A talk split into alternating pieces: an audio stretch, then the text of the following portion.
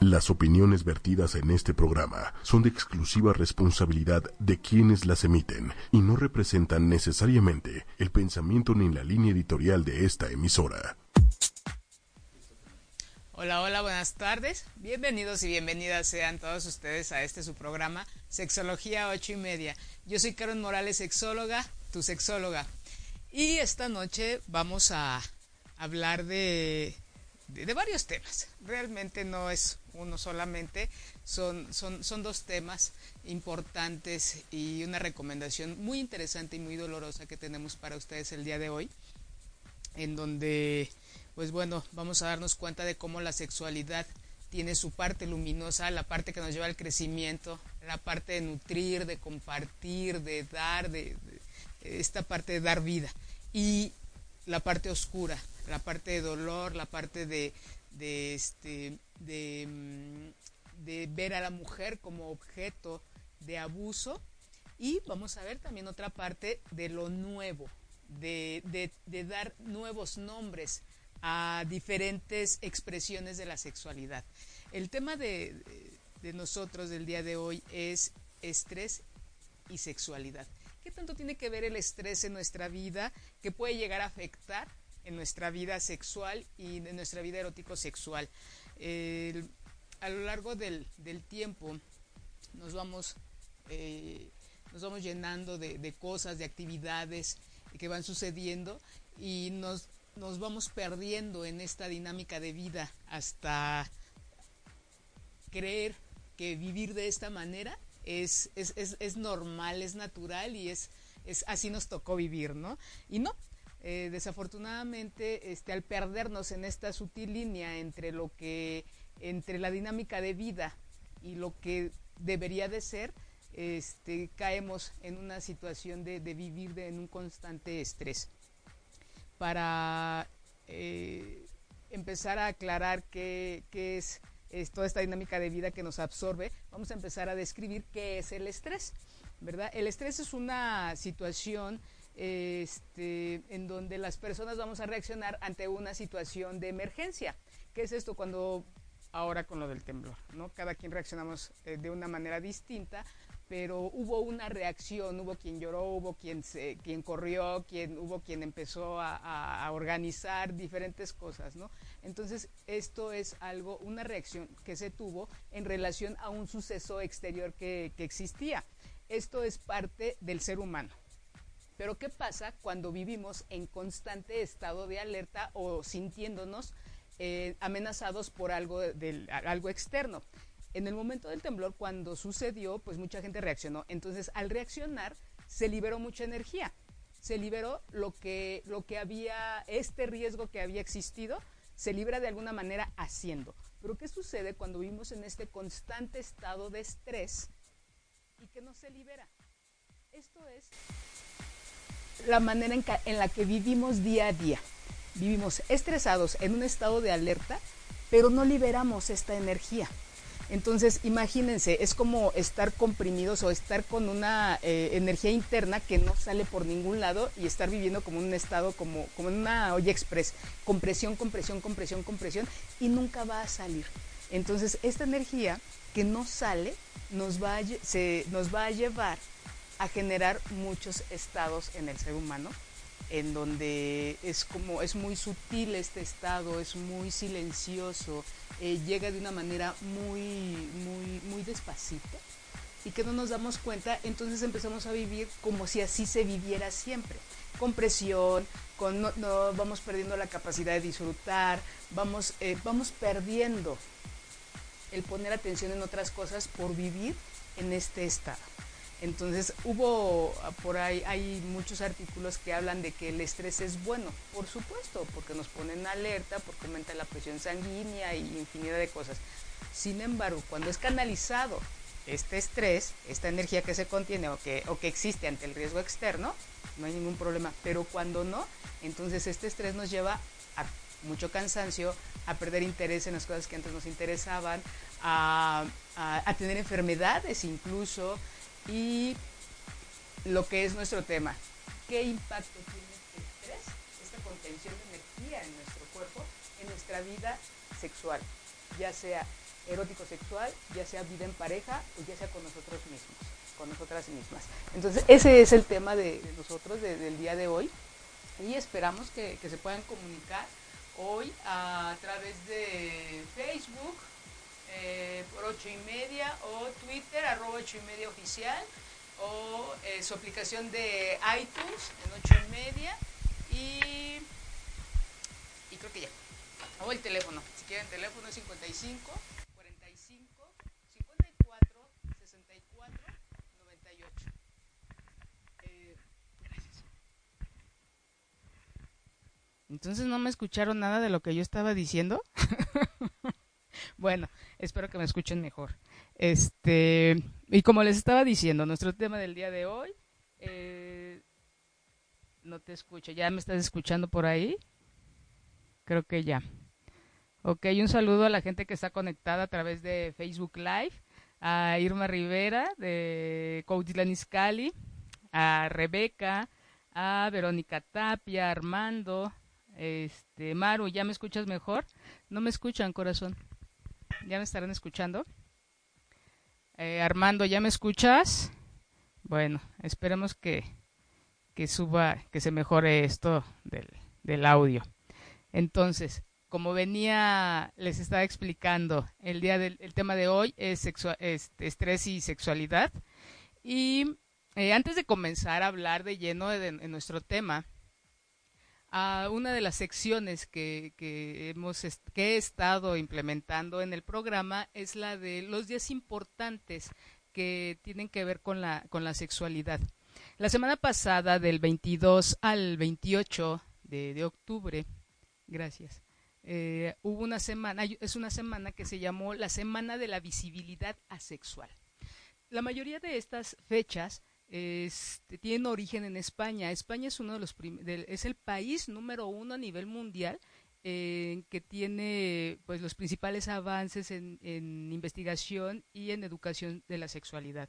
Entonces ellos están haciendo ahorita muchos movimientos, están implementando un montón de cosas, están enfocándose a, la sexualidad, a temas de la sexualidad y este es muy interesante todo lo que ellos están haciendo. Vamos a ir hablando poco a poco de, todo esto que se va nombrando. Yo creo que no descubrir, yo creo que tiene que ver con el darle un nombre a lo que está sucediendo, que muchas veces cuando no sabemos cómo nombrarlo, lo rechazamos, lo hacemos un lado o le inventamos un nombre que, que genera, es como el inicio del tabú, ¿no? No sé cómo se llama, pero yo le pongo esto. Y si fue un adjetivo propositivo, qué bueno, pero cuando fue un adjetivo negativo, pues entonces es, este, eh, es, bueno, cargar una vez más desde estos aspectos culturales con cosas negativas cuando desconocemos lo que está sucediendo.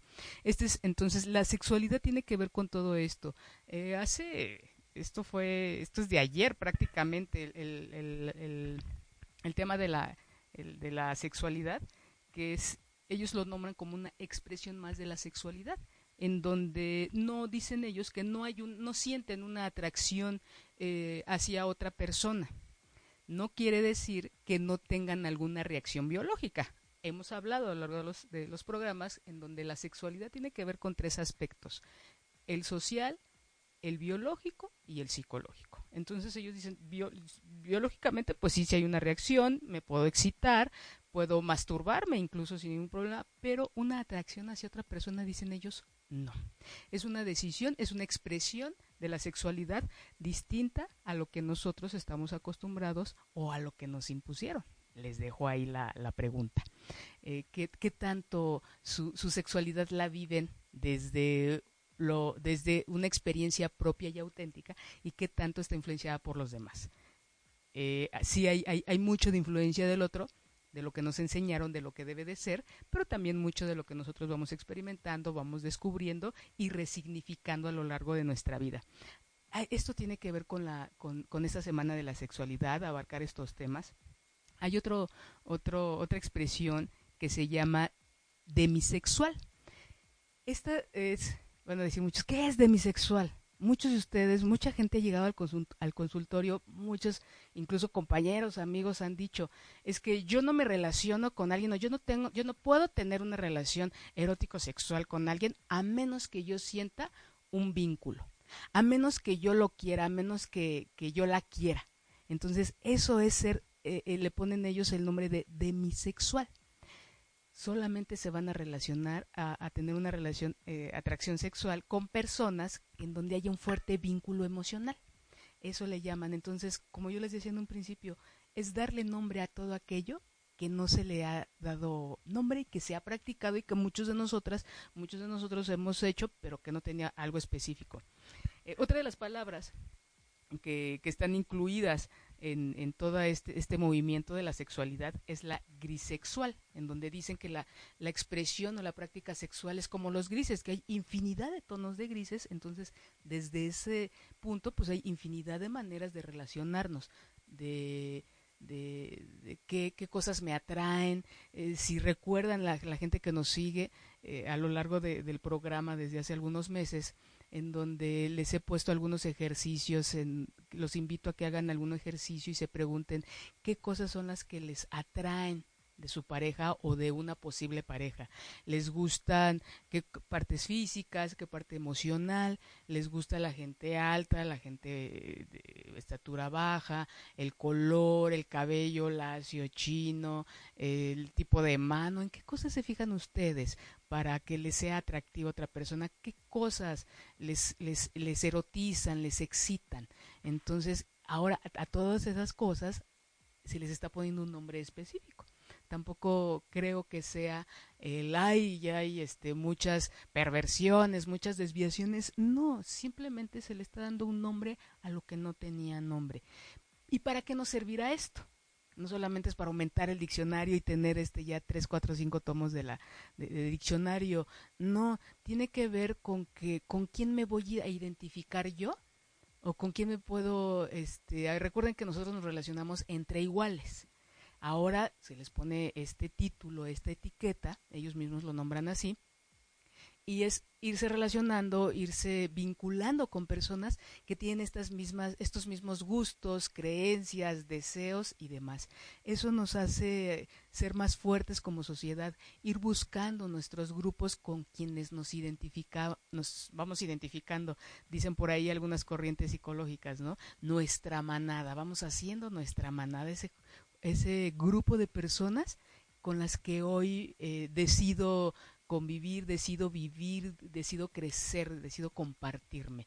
Eh, y eso los vamos escogiendo nosotros, que es como actualizar esta idea de lo que es la, la, familia como institución, aunque sí requiere, este, bueno, se le va, está dando eh, una actualización a esta creencia, ¿no? Hay otra de las cosas, otra expresión de la sexualidad que se le llama eh, reciprosexual, que esto también se ha llegado al, al, consultorio en donde es, gente que tiene que, que, al sentirse atraída o deseada por otra persona, entonces esto es lo que les llama la atención, entonces les atrae. ¿Sí me explico, Enrique? El de bueno, no, no hay, en el momento en que yo me doy cuenta que le gusto a alguien, entonces hacia esa persona voy sintiendo atracción. A eso se le llama frase sexual. Si se dan cuenta, no son cosas nuevas, el título sí, pero la práctica en realidad no. ¿Cuántos de ustedes no se han, eh, están pensando ahorita o se, se, imaginaron en algún momento de su vida que, que pensaron o hicieron esto? Y por último les traigo otra, hay infinidades, solamente les traje algunas, el acoisexual en donde experimentan una atracción hacia una persona, pero en cuanto se dan cuenta que esta persona también siente atracción, eh, dejan de, de, sentir la, se pierde la, la, atracción. Es como en el momento en que me doy cuenta que también me deseas, entonces ahí se acabó el encanto, ¿no? Tiene mucho esto que ver con, con todas esas creencias, con todo esto, eh, si no sé si recuerdan aquel término de, de este amor platónico, ¿no? Cuántas veces durante la adolescencia principalmente es que, es cuando se crean estas fantasías con un matiz sexual, eh, empieza uno a, a, fantasear, a pensar en relacionarse con cierto tipo de personas, pero ya cuando eh, se llega a suceder este encuentro, pues mucha gente le pierde el encanto, ¿no? Dice, no, pues realmente eras mejor en mis sueños, o eras mejor en mi imaginación que, en la realidad. Entonces, es darle un nombre específico a una, a un deseo, una conducta, a una forma de vivir su sexualidad. Entonces, esta semana eh, llamada eh, la visibilidad asexual tiene que ver con todo esto, con todos estos términos y la oportunidad de conocer a gente que comparta los mismos gustos.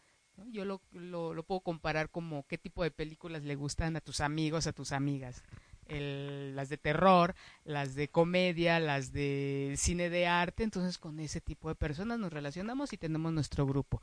Y así en la sexualidad nos vamos a ir, íbamos conociendo a personas que tienen ciertos gustos parecidos eh, con, con nosotros, nos vamos sintiendo identificados, nos fortalece, no nos sentimos diferente, nos sentimos parte de, ¿no? este sentido de pertenencia muy importante como seres humanos.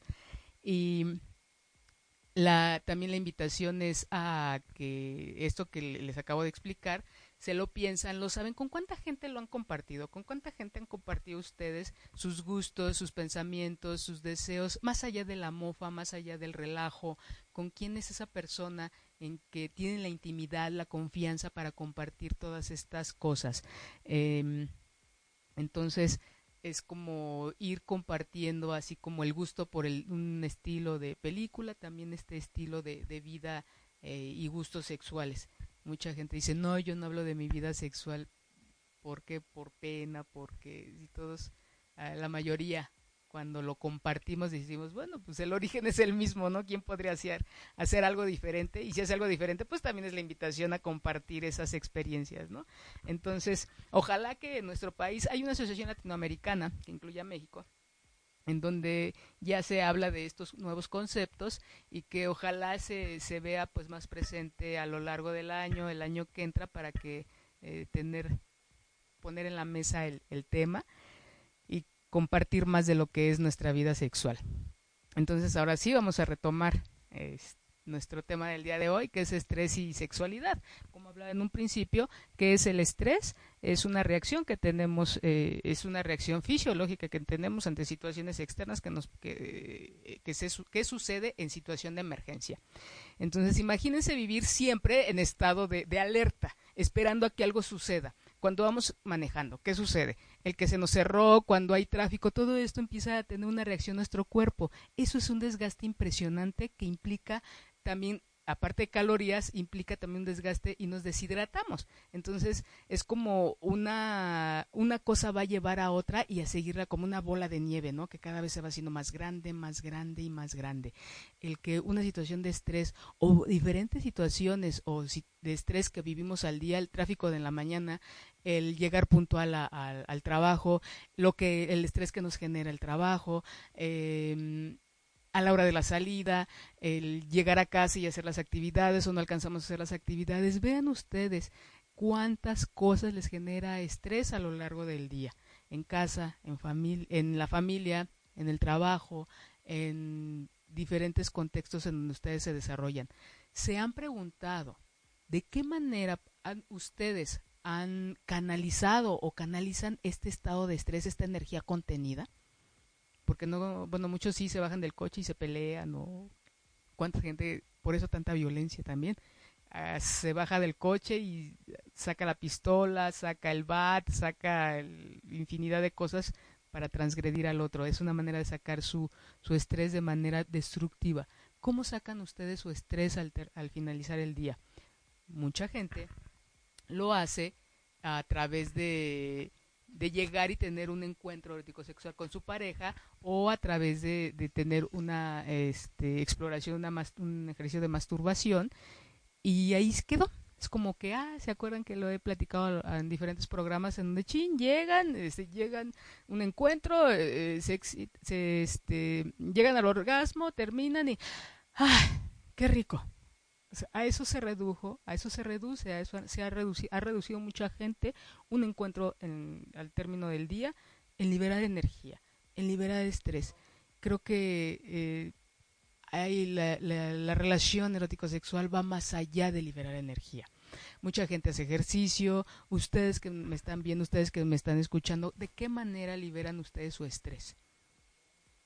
Porque vivimos en un constante estrés día a día tanto en casa, tanto en el trabajo, las diferentes actividades que se llevan a cabo en el día y que vamos viviendo con este estrés a lo largo de los días.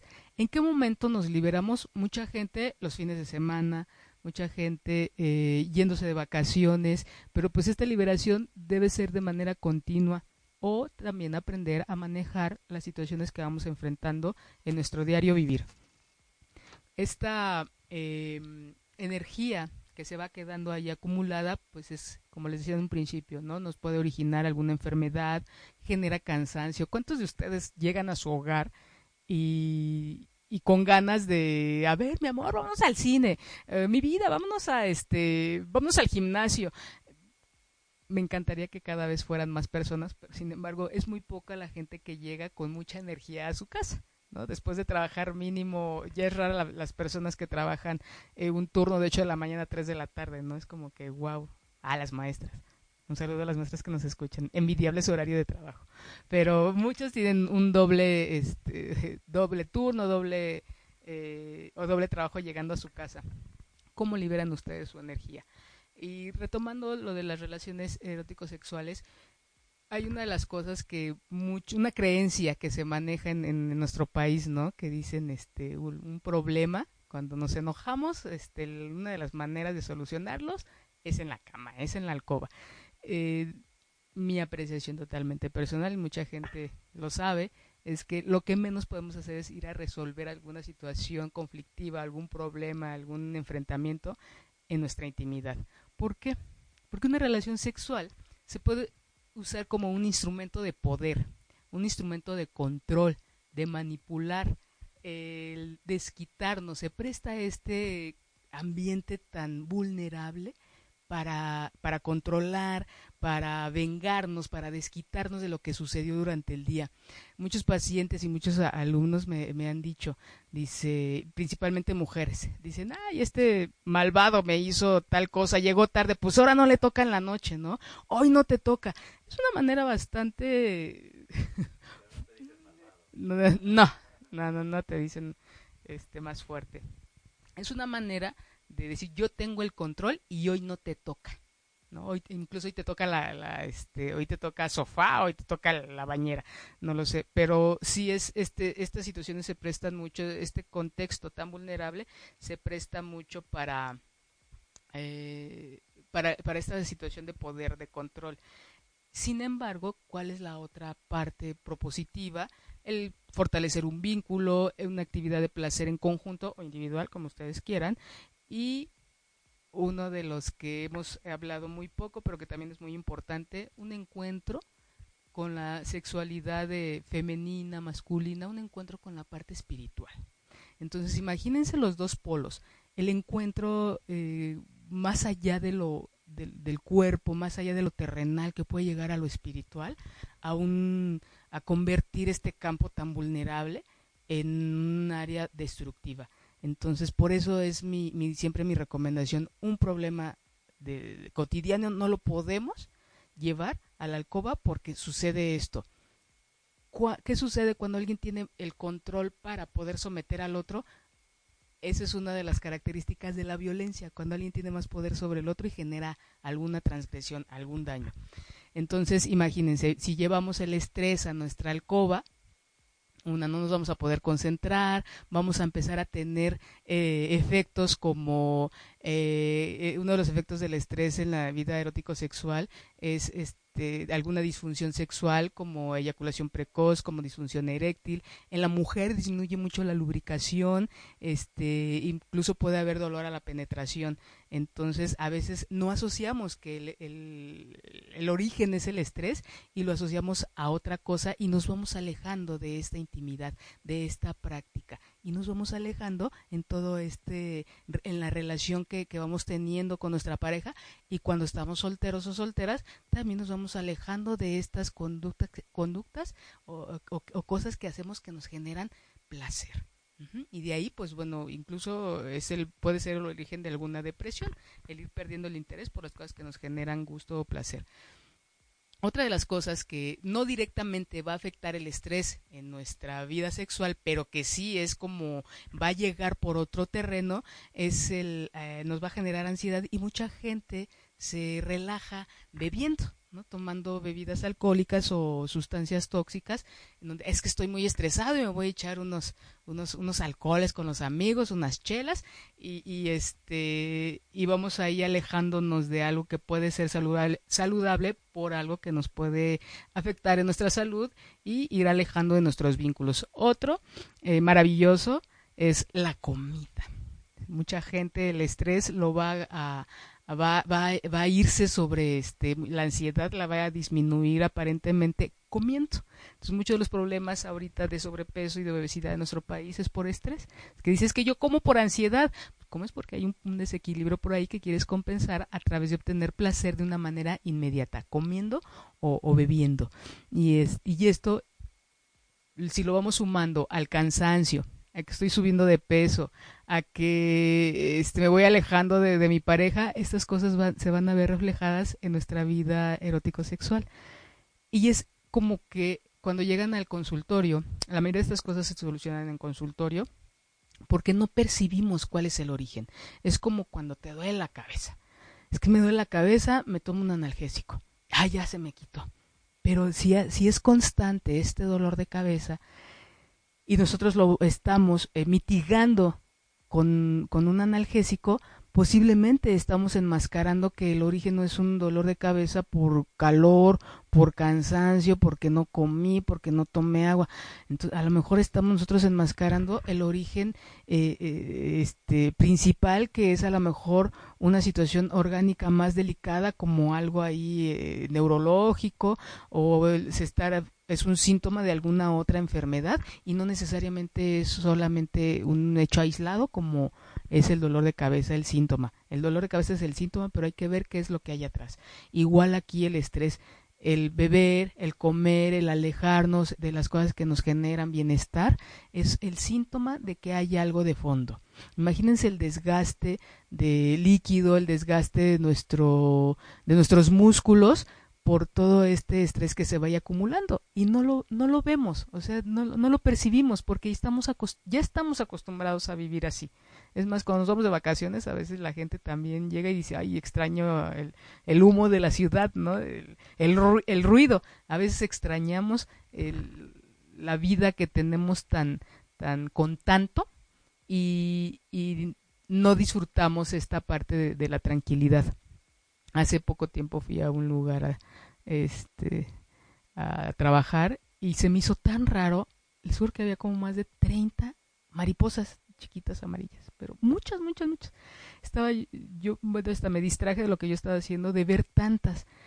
Hasta es tan raro ver algo y en la ciudad algo tan natural que este pues ya es como fuera de lo que estamos acostumbrados y estas cosas pues que dan tanta vida, ¿no? Ya la vemos raro en nuestra vida diaria, vemos tan común el ruido, eh, tan común el, lo rápido que vivimos, tan común la presión, el dormimos, no hay un descanso, se duerme porque pues ya el cuerpo está cansado, pero no hay descanso. ¿Cuántos de ustedes duermen y descansan? es realmente preocupante que el nivel de, de, de la calidad de vida cada vez es más baja y que influye en todas nuestras áreas. ¿no? Andamos más irritables, andamos con más, nos enfermamos más, se enferma una persona y la mayoría traemos defensas bajas y pues ahí está este contagio, ¿no? De, de, de, de que no tenemos pues un estado de, salud eh, óptimo para, para nuestra dinámica. Entonces, ¿qué podemos hacer? ¿Qué podemos hacer en estas situaciones en donde pues el estrés está eh, tan presente y que no lo, no lo vemos. Hay, hay la invitación que les he hecho en diferentes momentos es revisarse. La solución va a estar en nosotros, no va a estar afuera.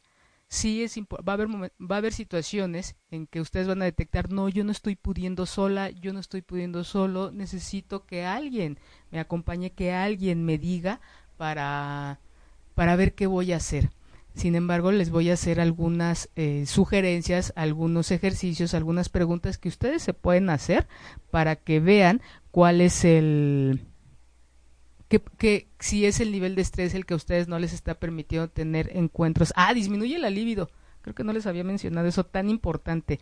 No se han dado cuenta a lo largo de su vida, de su día a día, que es, híjole, antes yo tenía una práctica erótico sexual diario, tres veces al día, como la comida, el desayuno, comida y la cena, y poco a poco ha disminuido. ¿Qué está sucediendo ahí? Revisen cómo está su relación en pareja, cómo está la relación con ustedes mismos. No solamente el estrés va a afectar o nos vamos a dar cuenta cuando tenemos pareja, también cuando nosotros estamos de solteros o solteras, es revisarnos de ya algo me está haciendo falta. Antes yo sentía esta pulsión sexual o me excitaba yo de manera eh, pues frecuente o regular. Revisen ustedes cómo es esta, eh, cómo se presenta la libido en su vida en el día, cuando ustedes ven algo, cuando ven a alguien, cuando escuchan alguna canción, cuando están en algún momento, cuando se bañan, antes de dormir en la mañana, revisen cómo, así como cuando tenemos hambre, es igualitito. Hay quien dice, no, yo desayuno ligero porque mi comida fuerte es a mediodía. Hay quien dice, no, mi desayuno es importante en la mañana y es completo y es fuerte y el de a mediodía pues es muy rápido y ya en la noche pues algo ligero. ¿Cómo es en ustedes esa libido? ¿Se han puesto a pensar cómo, cómo es? No hay, últimamente han llegado a preguntarme, ¿cuál es lo normal? Este, ¿Qué es lo normal? ¿Cuántas veces tengo que estar eh, eh, practicando mi, vida sexual con, con, mi pareja. Es que él quiere diario y yo no quiero diario. Yo, pues, este, pues, así como que cada, cada ocho días, cada tres días. Entonces, esto no hay una norma, no hay un, no hay un deber ser, como, como, como debe de ser nuestra, nuestros encuentros sexuales, cómo pueden ser. Cada quien tenemos un, un estado, un ritmo diferente. Me encantan las, las parejas jóvenes, o no, las parejas que van iniciando sus relaciones porque, bueno, se piensan, se sueñan, cuando se encuentran, bueno, se destrozan este la, ropa y, demás y, conforme va pasando el tiempo este va disminuyendo esto no eh, muchas veces por la falta de creatividad muchas veces por el estrés muchas veces porque dice ah pues ya nada más era como que al principio y ahorita eh, ya vamos perdiendo el interés. ese también es otro factor. Es como muy sutil la línea, el diagnóstico diferencial, por llamarlo de alguna manera, cuando es estrés, cuando es este la rutina, cuando ya perdimos la creatividad, ese saborcito a nuestra relación, de, o incluso de manera individual, de que ay, antes llegaba yo del gimnasio, eh, eh, me sentía, o los viernes que llegaba yo de, trabajar, o los sábados, o los domingos, o diario, eh, me masturbaba, o veía alguna película, o, mis pláticas. No solamente la vida o la pulsión sexual tiene que ver con lo que yo siento en mi cuerpo, sino también con lo que hacemos. ¿Qué tan creativos somos? ¿Qué tan productivos somos en diferentes áreas? ¿Cómo son mis relaciones con las demás personas? Entonces, mídanse, revisen, pero no se midan en comparación con otro, no se comparen, es, mídanse ustedes y revisen qué tan constante es o si ha disminuido o si se ha perdido o en qué momentos aumenta. Hay mucha gente que en estados de ansiedad también tiende, tiende a masturbarse de manera más frecuente. De hecho, de esas son de las cosas que se revisan mucho en personas con con alguna eh, este, discapacidad, por ejemplo retraso, por ejemplo alguna esquizofrenia, principalmente en retraso en donde ya, algún, eh, ya pronto hablaremos de sexualidad y discapacidad, en donde aquí se tiene que vigilar que los chicos su manera de disminuir su ansiedad es a través de masturbarse. Entonces muchos de ellos lo hacen de manera compulsiva, no solamente con fines de placer o de reconocimiento, sino de manera compulsiva, entonces hay que revisar también en ellos eh, cómo es la frecuencia, cómo se va a manejar la ansiedad, y ya ese es otro tema. Pero ustedes también, hay mucha gente que se estresa, que tiene mucha ansiedad y se da su espacio para, para estimularse y de esta manera eh, libera energía. Todo es muy válido, ustedes revisen qué es lo que hacen para disminuir este estrés, para disminuir esta ansiedad. Eh, ¿Qué otra cosa? ¿De qué estaba? Ya me perdí de qué estaba hablando.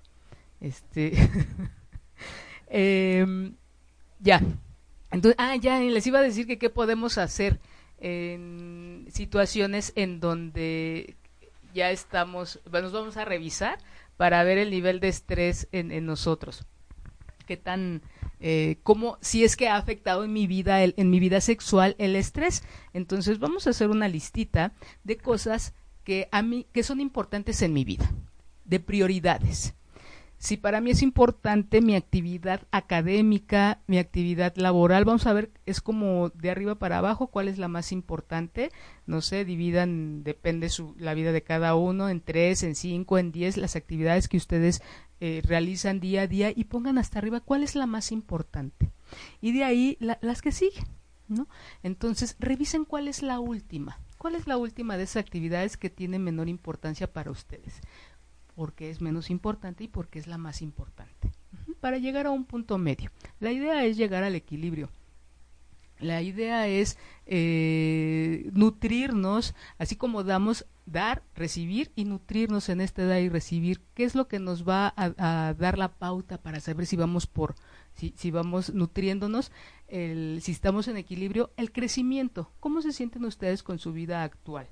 Eh, satisfechos, presionados, qué cosas y, ah, perdón, y de esa lista es qué cosas, qué tanto le podemos bajar de, de, de mm, enfocar de energía a eso que está en primer lugar y qué tanto al último.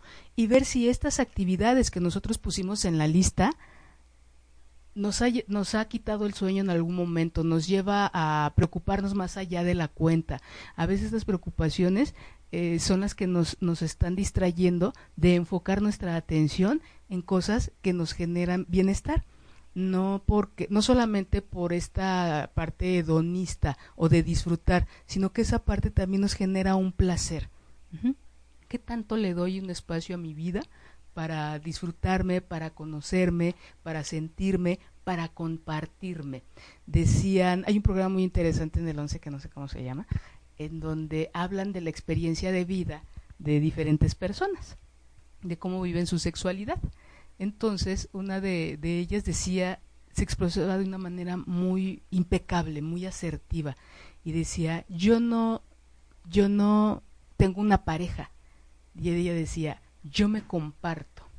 Me pareció muy interesante esto porque si nos relacionamos desde esta parte de compartirnos, desde esta parte de la abundancia, entonces vamos a generar abundancia, nos vamos a, relacionar con gente que, que, que, desde la abundancia y no desde la necesidad. ¿no? que es una de las principales características de las parejas eh, destructivas o disfuncionales, y de muchas de las parejas que ahorita llegan al consultorio, en donde se relacionan desde la necesidad. ¿Qué es esto? Yo espero a que él me dé. Yo espero a que ella me dé. Me cuide, me proteja, me solucione, me saque, me enseñe.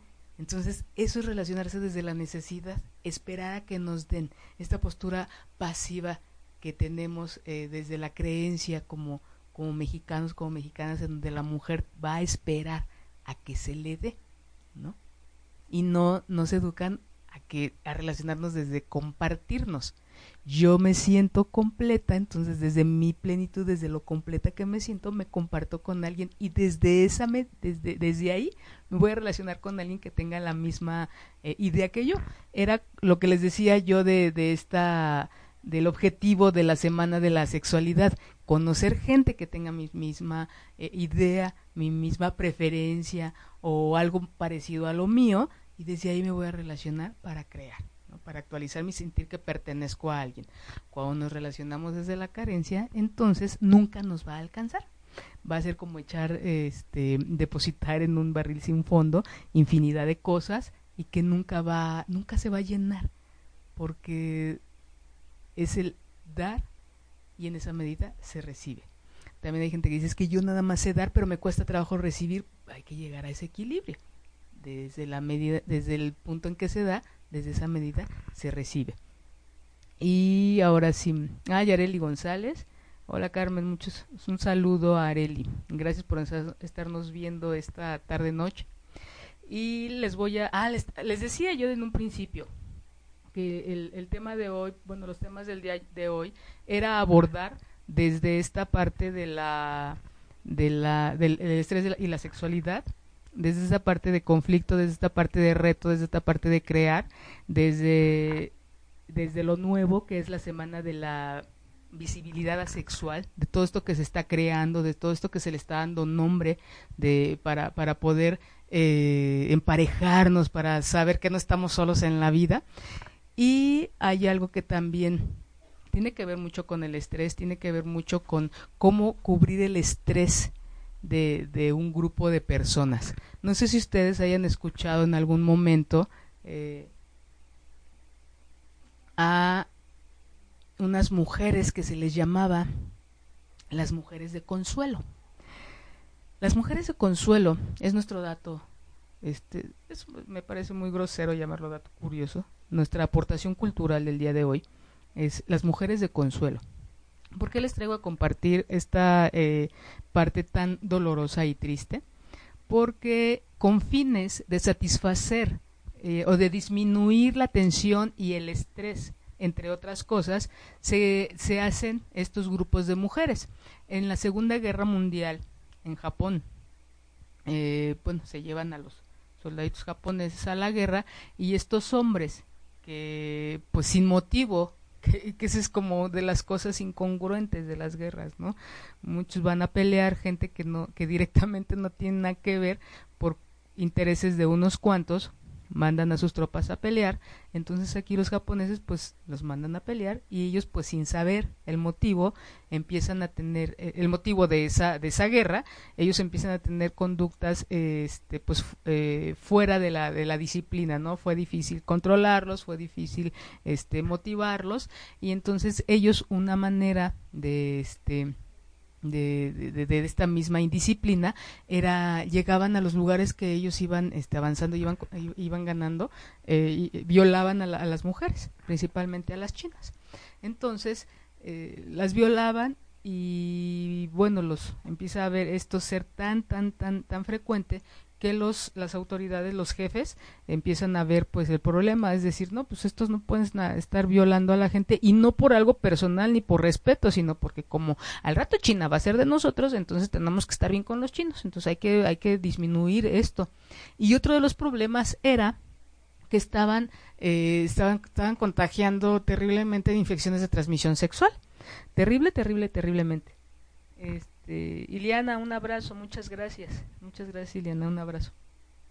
Entonces, eh, fue un problema tan grave que los jefes empiezan a ver de, bueno, ¿cómo vamos a controlar a, a estos, no?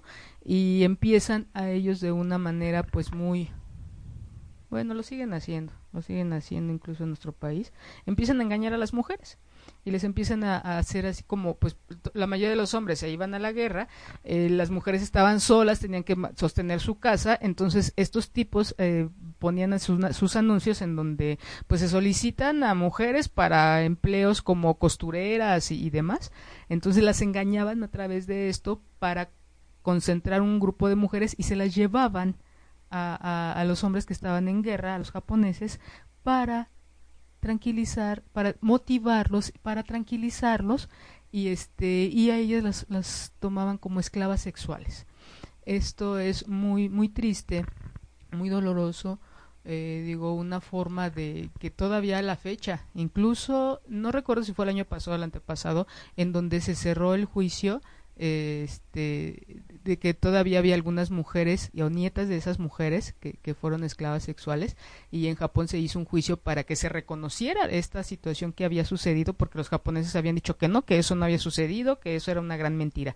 Sin embargo, hay, hay un libro que les traigo para que revisen esa, esa, esa información. Uno se llama Esclavas Sexuales de Yoshimi Yoshiaki.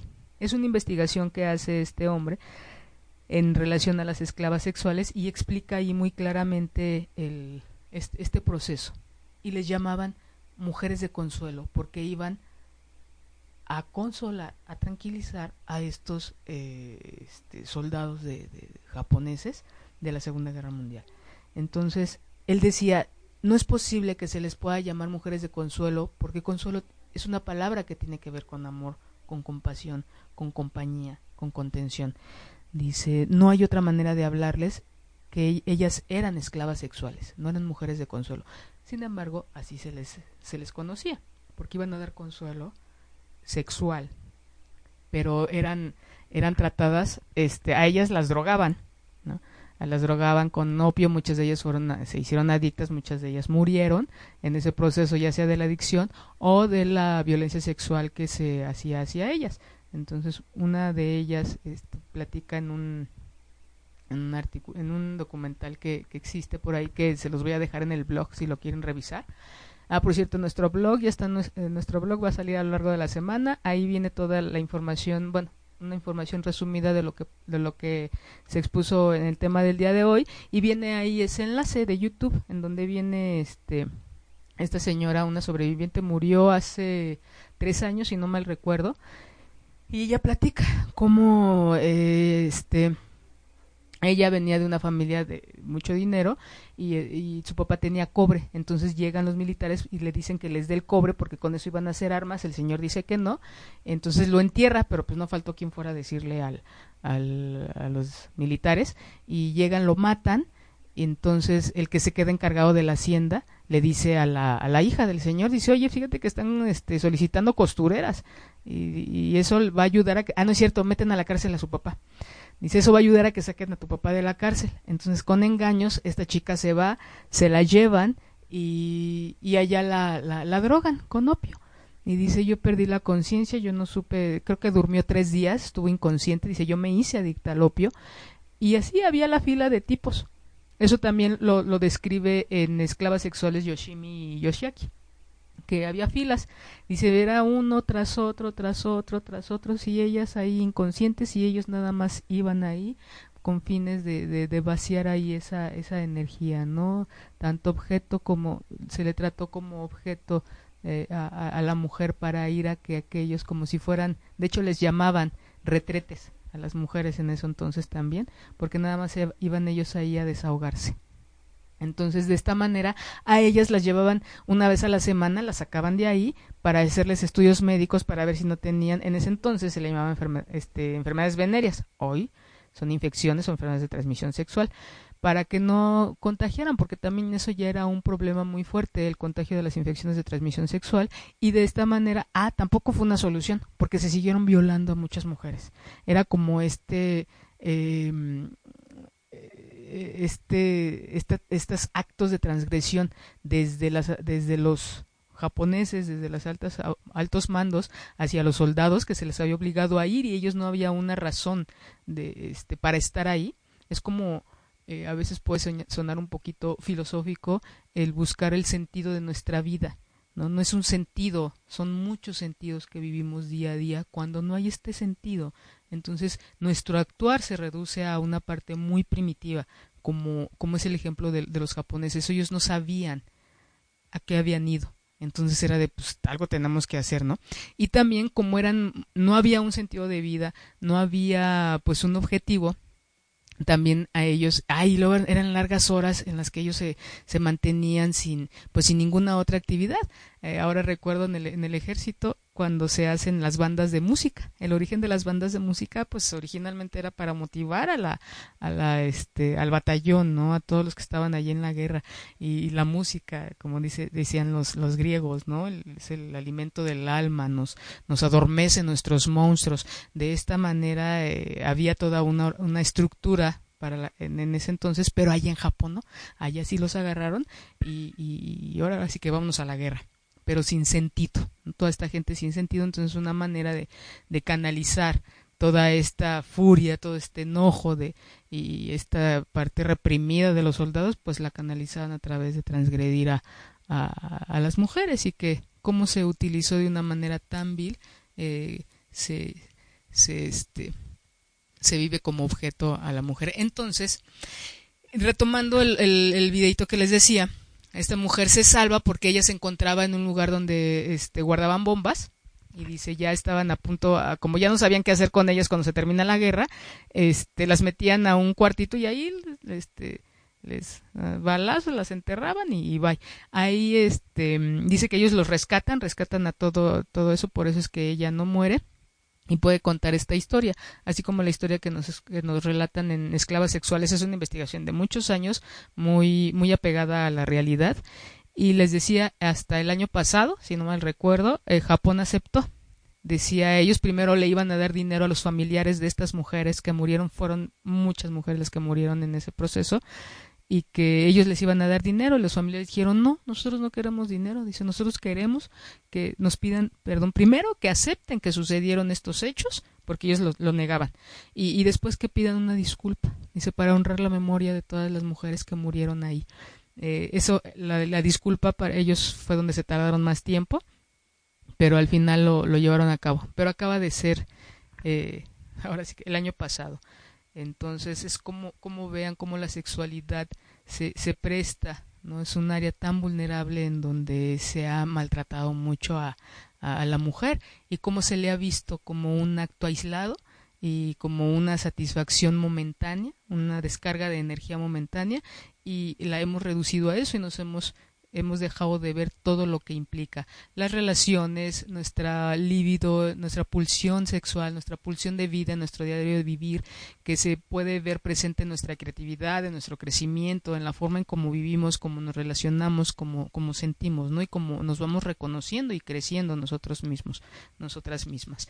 Entonces, este es el, el ese libro se lo recomiendo, Esclavas Sexuales, y otra, otro libro que les quiero recomendar es este nos va a un poquito ver la sexualidad de una manera más noble, de una manera diferente y que es un libro que, que nos deberían de, tener un poquito más presente. Sí se recomienda en la secundaria, pero tiene mucho más. Es el Las mil y una noches. Las mil y una, de hecho, un libro muy erótico, muy de muchas historias muy muy atractivas, relatadas por Sherezada, una, una mujer que que este, empieza a relatar cuentos a, no me acuerdo cómo se llama el, el sultán, no me acuerdo el nombre, que antes de, morir, eh, ella ya la iban a matar. Y este pero decía no te voy a decía te voy a contar un, un, cuento y cuando te termine de contar esta historia pues ya me matas entonces termina una historia el tipo se queda entretenido y quiere otra quiere otra quiere otra por eso se llama las mil y una noches de las historias de, de esta mujer unas historias muy bonitas muy muy bonitas y también muy confrontantes, muy, muy fuertes. Es como los, los cuentos de, de hadas, ¿no? Realmente no sabemos en qué terminaron. Y creemos que todo fue eh, este, muy muy bonito y todo el mundo se casaron y fueron felices, eso es mentira. Los cuentos originales tienen otros finales. Entonces, hablamos el día de hoy de estrés, qué es lo que nos genera estrés, cómo lo podemos detectar en nuestra vida, cómo influye en nuestra vida sexual, disminución de la libido, nos puede llevar a tener disfunciones sexuales, incluso infertilidad. Imagínense a qué grado puede afectar el estrés en nuestras vidas. Y este, cuando no podemos detectar ese estrés en nuestra vida, no lo podemos manejar, nos puede llevar a muchos problemas, distanciamiento, incluso divorcios. Entonces, eh, cuando no lo podemos manejar, los invito a que busquen a un especialista, a que busquen a, alguien que pueda eh, este, ahí trabajar esta, esta parte para, y no solamente para el área sexual, sino para mejorar nuestra calidad de vida. Vivimos con el estrés como si ya fuera parte de nosotros y nos olvidamos que, que la calidad de vida pues va a mejorar tanto para nosotros como para los demás. Entonces muchas gracias a toda esa gente que nos acompañó hoy y los espero dentro de ocho días para otro programa más de sexualidad ocho y media. Muchas gracias por haberme acompañado. Y toda esa gente que va manejando, espero que llegue con bien a sus hogares, toda esa gente que está en su casa, disfrute mucho su familia y, esa gente que está solita o solito, reciban un gran beso. Si